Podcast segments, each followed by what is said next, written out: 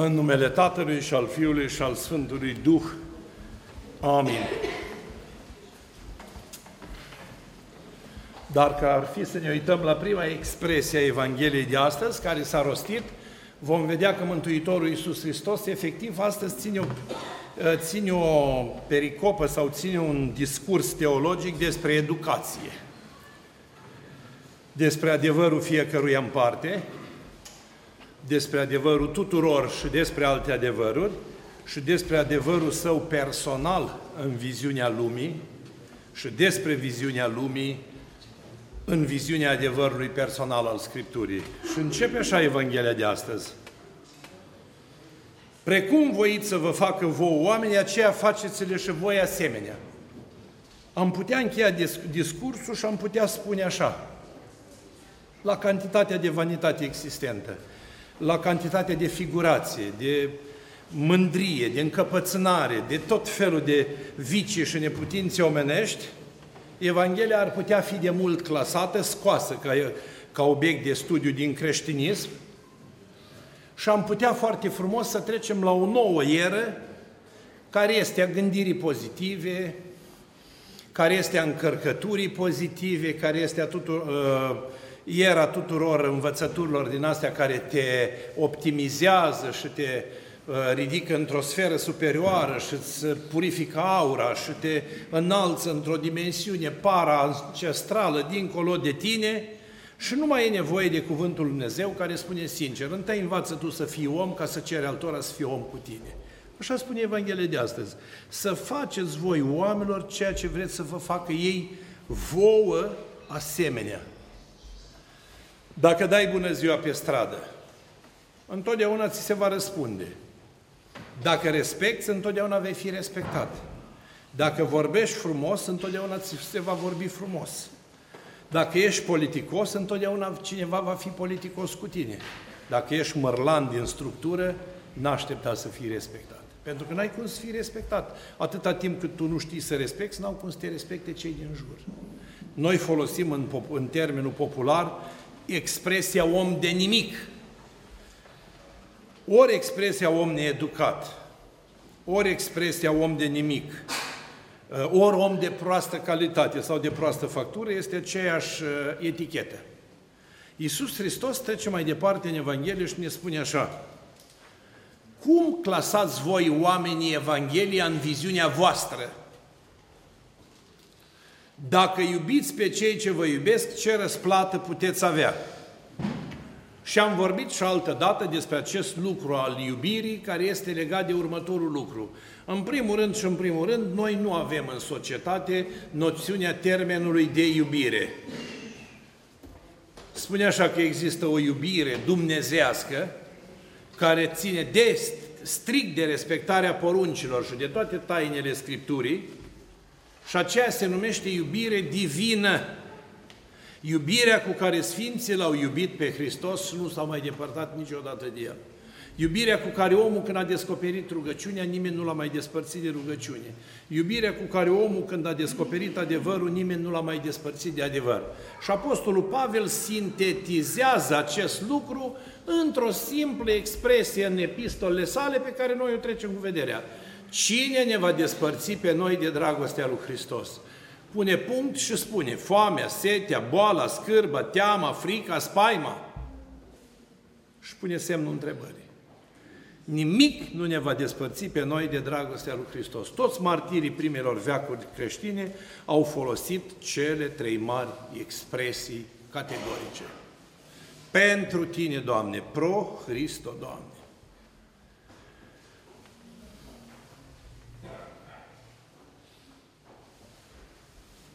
Voi ați observat, spune Hristos, că și păcătoșii iubesc pe cei care îi iubesc pe ei? Și aici ne limităm la ceea ce înseamnă iubirea de jos. Te iubesc că ești director și am nevoie de tine să mă încadrez, te iubesc că ești bogat și trebuie să mă ajuți, te iubesc că ești un om influent și s-ar putea într-o zi să am nevoie de tine, te iubesc că am un interes și aceea nu iubire, aceea este relație interumană și intersocială. De aceea spune, știți că și Voi faceți la fel. Cei păcătoși îi iubesc pe cei care îi iubesc pe ei.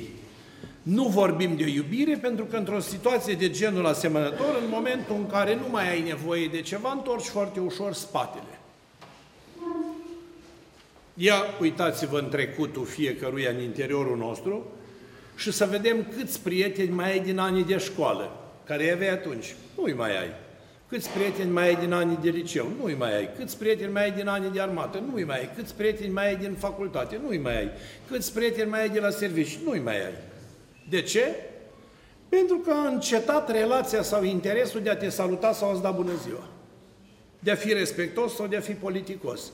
De aceea spune că atunci când ești păcătos, adică supus greșelii, tu respecti un om doar pentru faptul că într-o zi s-ar putea să ai nevoie de el. Și nu e un lucru nici plăcut înaintea lui Dumnezeu, nici urât. Pe Dumnezeu nu-L interesează relațiile umane. Uh, venind Sfântul Petru la Hristos, a zis așa, Doamne, ce s-a stricat lumea asta de mult, ce vor face ăștia într-o zi? Și Dumnezeu a spus așa lui Petru, nu-ți fă tu grijă de asta. Ei se vor înșela unii pe alții și nu va muri nimeni. Și noi trăim această epocă în momentul de față în care ne vedem în jurul nostru toți oameni chitrați, oameni cu carte multă, oameni cu pregătire creștină, dar de fapt ce constatăm? Constatăm de fiecare dată că aceeași minciună se repetă, este așa ca o placă pusă. Poate aveți acasă un hit care vă place cel mai mult și fie că îl pui pe telefon sau pe YouTube sau îl pui la un aparat din ăsta care cântă și asculți mereu melodia. E ceva ce te fredonează în minte și îți place cum sună. Și chiar când faci treabă, fredonezi cuvintele, ești în mașină, te gândești la ceva, vrei să adormi, te gândești la lucrul ăla. Ei, același lucru îl găsim și în situația de față. Deci, Oamenii au viața lor monotonă, ei trăiesc un sistem al lor de a fi de valori, după mintea lor, care cred că e perfectă, deci infailibilitatea între creștini a depășit inclusiv infailibilitatea papală.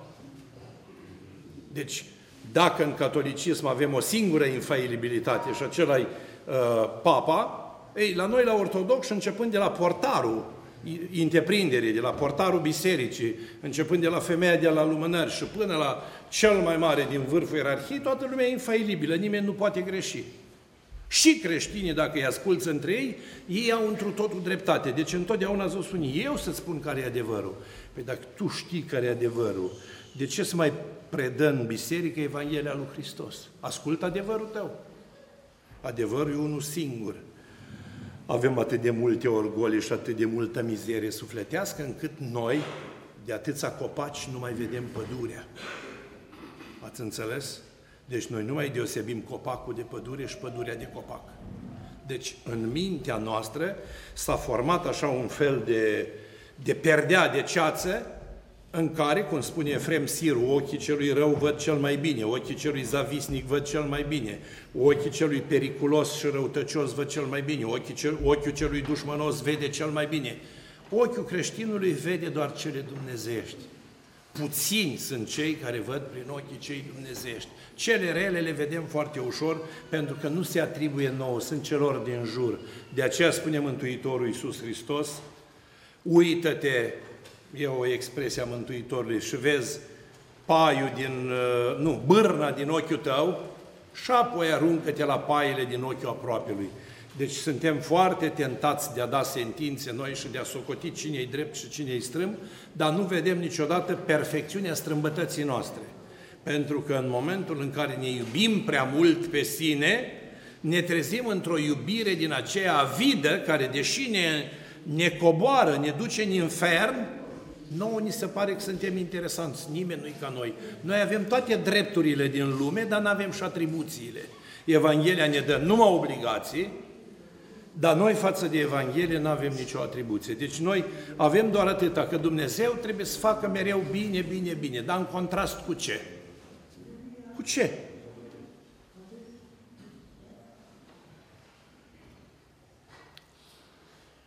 Și iarăși întreabă Evanghelia, și dacă faceți bine celor ce vă fac bine, ce mulțumire puteți avea? Unde întâlnim acest mod de lucru? În lume. Hai că am săptămâna asta praznic. Vii la mine că vin și eu la tine când ai praznic. Hai că am săptămâna asta onomastică. Vii la mine că vin și eu la tine. adevăratul bine, spunea Părintele Paisiolaru, este binele pe care îl faci și îl arunci în drum. Și ce înseamnă să arunci binele în drum? A căzut cineva jos, ridică, las că într-o zi te va ridica Dumnezeu pe tine fără plată. Pilda Samarinianului milostiv. A rămas scrisă până azi în cartea Evangheliei. Cineva e însetat, dă un pahar de apă, nu te interesează de ce a însetat, știe Dumnezeu. E cineva flămând, dă o lingură de mâncare, că știe Dumnezeu de ce. E cineva supărat, dă un sfat, știe Dumnezeu de ce. Și atunci, în felul acesta, nu vei mai răspunde niciodată la acest gen de întrebări cu următorul, dar ce mă interesează, dar ce treabă am eu, dar de ce mă privește pe mine, dar ce amestecam eu, de unde mă cunoaște, ce treabă are cu mine. Adică noi, când avem nevoie de ceva, toată lumea ar trebui să ne deschidă o ușă, dar în momentul când nu avem noi nevoie de ceva, nu contează cine bate în ușă. Ei, Dumnezeu acest mod de a fi uh, viclean al nostru, îl pedepsește tocmai cu această măsură, cu a lipsei de milă și de bunătate din partea celor din jur. Filocalea 10, Isaac Siru. Se numește așa, ispitirea celor mândri prin oamenii de jos ne arată cum oameni mai răi decât tine și mai căpoși decât tine și mai orgolioși decât tine vin și îți stau împotrivă și fac exact imaginea oglinzii tale ca tu să vezi de fapt cum ești. Dacă ai ochii deschiși, poate vezi, dar dacă nu ai ochii deschiși, nu vezi niciodată. Tot tu ești victima, tot tu ești perfecțiunea, tot tu ești cel uh, sabotat, tot tu ești cel frustrat, tot tu ești cel chinuit, tot tu ești cel persectat. Dar tu nu-ți vezi neputința, răutatea, ambiția, orgoliu și toate celelalte. Și atunci, într-adevăr, dacă faci bine celor ce îți fac bine, ce mulțumire poți avea? E un dar reciproc. Ia o pâine ca să-mi dai mâine o pâine.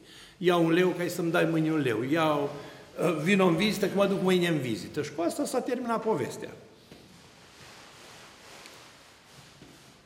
Dacă dați cu împrumut celor ce nădăjdesc să luați înapoi, aici Mântuitorul face o ironie, noi nu folosim în Evanghelie termenul de împrumut, ci de milostenie.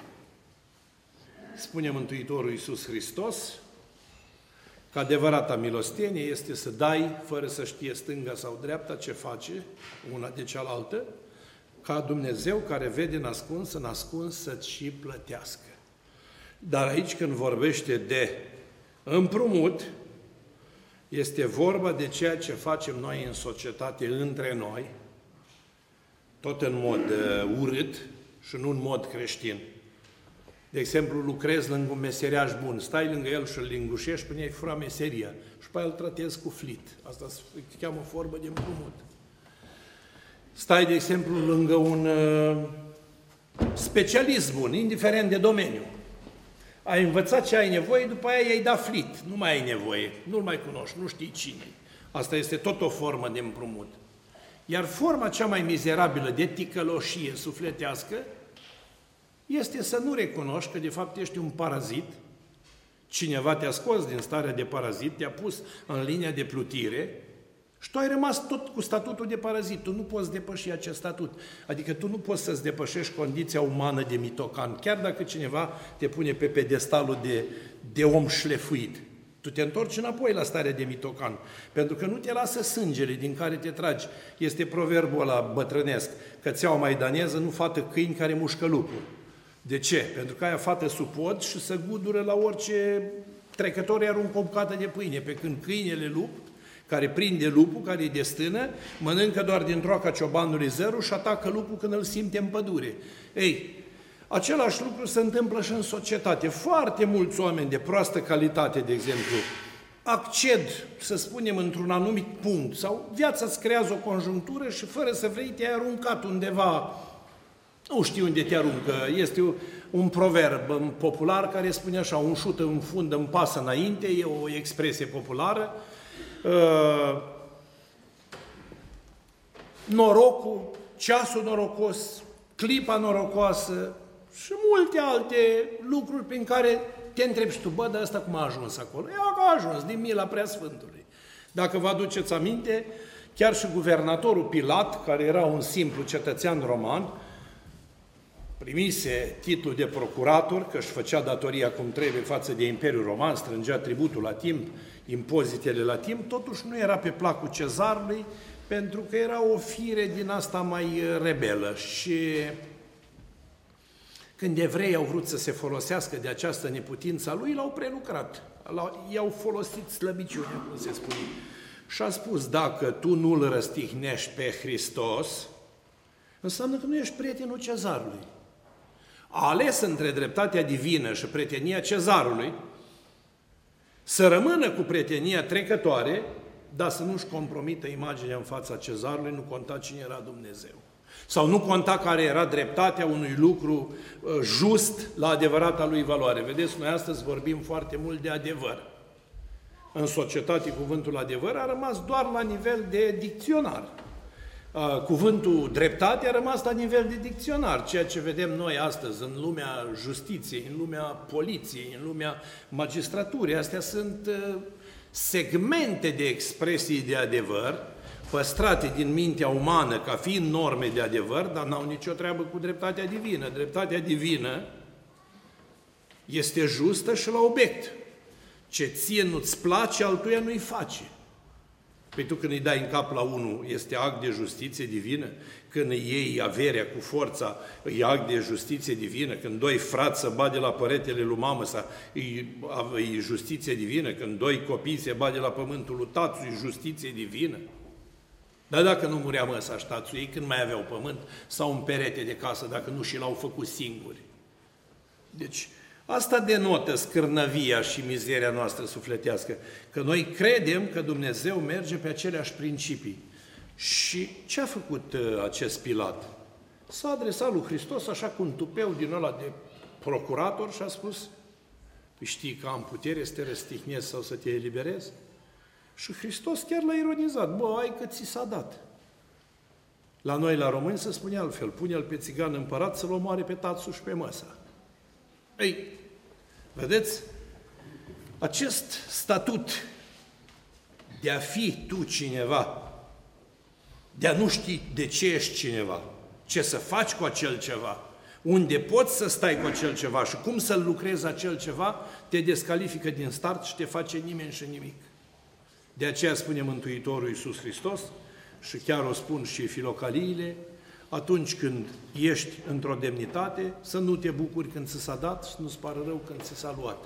Ei, noi dacă ne uităm astăzi la oameni, ei promit mai mult decât pot spune sau vorbesc mai mult decât trebuie sau spun mai mult decât este necesar și spun eu am să fac așa, am să fac așa, am să fac așa, am să fac așa.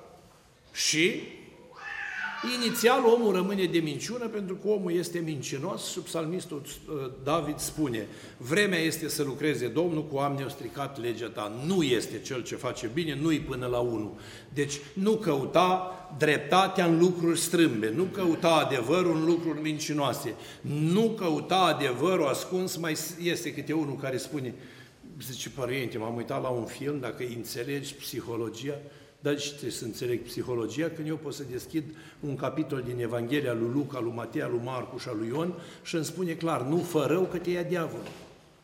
Ajungi în iad. Suficient. Nu trebuie să văd cum își împușcă doi jumate din film oameni sau cum dau foc la mașini sau violență sau viol sau dezmăți sau hoție sau tot felul de nenorociri ca să arătăm noi ce putem face cu mintea noastră omenească. Mintea omului fără Dumnezeu nu este altceva decât o bombă atomică cu calculatorul defect, adică când s-a dezamorsat și a explodat, nu știi ce nenorocire poate face. Noi, în vorba populară, spunem așa, arunc un prost, o piatră mare și 10 deștepți nu o mai pot scoate. Legat de acest împrumut, Chinezii au altă viziune și ei spun ceva mult mai frumos. Adevăratul profesor sau maestru nu dă învățătura pe mâna oricui și nu o lasă decât celui care merită să o transforme din rațiuni în fapte. Iar dacă unul din învățăcei greșește, maestru chinez, știți ce spune învățătorul? Nu discipolul este de vină, învățătorul că n-a știut cui transmite lucruri atât de înalte să le folosească și le-a folosit atât de prost și de slab. La noi, Mântuitorul Iisus Hristos vine și intervine într-un mod cu totul suprem, dar la tonul puțin jignitor. Vedeți, noi vrem să-i mântuim pe toți cu forța, afară de noi. Noi nu vrem să ne mântuim, pe noi ne mai lăsăm un pic, ne îngăduim altfel. Pe alții vrem să-i mântuim cu forța, dar totuși Mântuitorul Iisus Hristos vine și ne spune așa, fraților, n-aruncați mărgăritarele la porci și la câini, ca nu cumva să se întoarcă să vă rupă. Adică în momentul în care un om are calități de fiară, dușmanos, răutăcios, uneltitor, uh, răzvrătit, uh, dușmanos, agitator, nu trebuie să te înșiri cu el. Și Apostolul Pavel o simplifică în epistole și spune foarte la obiect. De omul gâlcevitor, de omul viclean, de omul care intră în polemică, de omul care face multă gălăgie, este ferești că nu slujește și nu folosește lui Dumnezeu și bisericii. Și Pavel trăiește această chestiune în Efes și la Corint unde deseori este luat peste picior, corintienilor trebuie să, le, să se explice că el nu strânge daruri la întâmplare, ci strânge pentru alte biserici mai săraci, iar efesenii erau cam parșivi, cumva așa, în comportamentul lor, până ce s-au început a corecta pe calea care trebuie. Spune că păcătoșii dau cu împrumut păcătoșilor, ca să primească înapoi în tocmai. Și o să vă întrebați ce a vrut să spună Hristos în această expresie. Dacă faci ce spun eu, te pun în funcția cu tare, dar vezi, trebuie să, dacă ajungi acolo, îmi dai aia, aia, aia, aia, aia. Și tu îți plătești păcătoșenia înapoi, plus că la rândul tău păcătoșești pe alții ca să scoți tu păcătoșenia ta. Lanțul slăbiciunilor. Adică în momentul în care tu ești pus într-o slujbă, Asta e lui Simeon Mehedin, ți aparține, parcă. Atunci când slujbașii țării țin, țin pe umeri poporul, se numesc politicieni. Când poporul ține pe umeri slujbașii țării, aceia se numesc tâlhari. Asta vrea să spună că păcătoșii primesc înapoi ce dau cu păcătoșenii. Iubiți pe vrăjmașii voștri, spune Scriptura mai departe, în ce sens să iubiți, să vă rugați pentru ei să nu ajungeți ca ei. Pentru că spune psalmistul David, am văzut pacea păcătoșilor și am râvnit la ea. Dar am căutat locul păcătosului și nu l-am aflat pe el. S-au șters numele lui de pe fața pământului ca praful în fața vântului și ca tina în ulița drumului. Deci ați văzut, mergi prin glot cu căruța, cu mașina până să faci întâi o pârtie, să bătătorește, o trec oameni, să face cărărușă, din cărărușă să lățește până dispare noroiul de tot.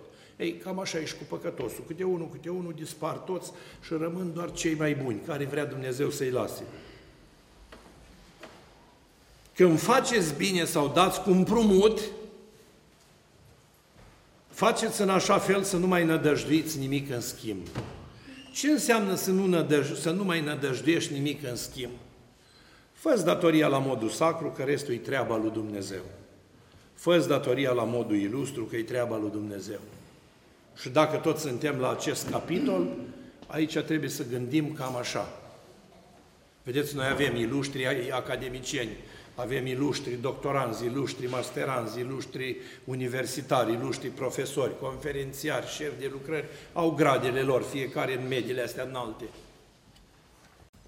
Noi în ce ne zbatem când luăm aceste titluri? În niște căruțe de hârtii copiate cu copy-paste, de colo și de colo și de colo și jos pui șapte rafturi de bibliografie. Asta e luată de la ăla, asta e luată de la ăla, asta e luată de la ăla. Adică ai făcut și tu curat pe un grad de pe la alță și ai scos din drafturile lor ceva și ți-ai făcut și tu draftul tău, cu ce ți s-a părut ție că e interesant. Dar oare în momentul când tu ești un dulgher bun și ai crescut 10 ucenici care fac același lucru ca și tine, poate și mai bun ca tine, poate și mai de valoare ca tine, și poate mai de folos ca tine, și ei rămân și îți duc numele mai departe. Mai e nevoie să te scremi tu pentru, pentru o semnătură de la un nei ca nimeni să-ți spună că ești bun sau că meriți sau că nu meriți. Ce spune? Maestrul meu, meșterul meu, de la el am învățat, profesorul meu. A, de la, de la omul cu tare, de la bădia cu tare, de la rotarul cu tare, de la dulgherul cu tare, de la templarul cu tare. Și atunci, aceea se cheamă maestrie. Da, ești un doctor bun. În loc să-i mănânci de fund pe toți Numai ca să strângi tu și să iei tot, să nu mai să atingă altul de tine, că tu ești mare sculă într-o funcție nobilă și ai ajuns acolo, știi tu cum sau nu știu cum, îți crești 10-20 de ucenici și când ai ajuns bătrân, nu trebuie să te mai rogi să-ți mai dea statul 2 ani de să-ți mai dea statul 2 ani cu prelungire, că nu te-ai săturat de bani. Vii tu la ucenicii tăi și lucrezi, că ei știind ce valoare ai, spune, hai, veniți cu mine în sală să mă verificați cum fac aici, cum fac acolo, cum faci acolo. Ce fel de maestru și profesor ești tu dacă când ai murit nimeni nu mai știe ce ai făcut tu și ce ai făcut? Poate ai făcut și bun, sau poate uneori ai și greșit, dar n-ai arătat la nimeni. Crezi că dacă ți-ai scris numele în trei foștoroage, întreabă cineva ceva, nimeni nu citește nimic, stau bibliotecile prăfuite, trebuie aspiratoare de cărți, nu pentru podele. Nimeni nu deschide o carte, nimeni nu răsfoiește, nimeni nu răsfoiește o pagină. Epoca cititului a adormit, epoca scrisului de mână a adormit, epoca memorării a adormit, epoca analizei și a comentariului și a scoaterii de idei și a rezumatelor și a compunerii a, a dispărut. Azi totul este la program, ai apăsat cu degetul, ți-a apărut, dai link, căutați link-ul cu tare, atât. De ce? Pentru că omul nu mai merge pe sinteză, omul merge exact ca găina care adună o petricică de aici, o boabă de greu de acolo, o fărmătură de pâine dincolo, o gură de apă dincolo, o frunză de dincolo și s-a terminat ziua. Deci nouă ne trebuie două ore ca să bem cafeaua dimineața, două ore să ne trezim, două ore să ne dăm seama că am ajuns la serviciu și două ore ne pregătim să mergem acasă.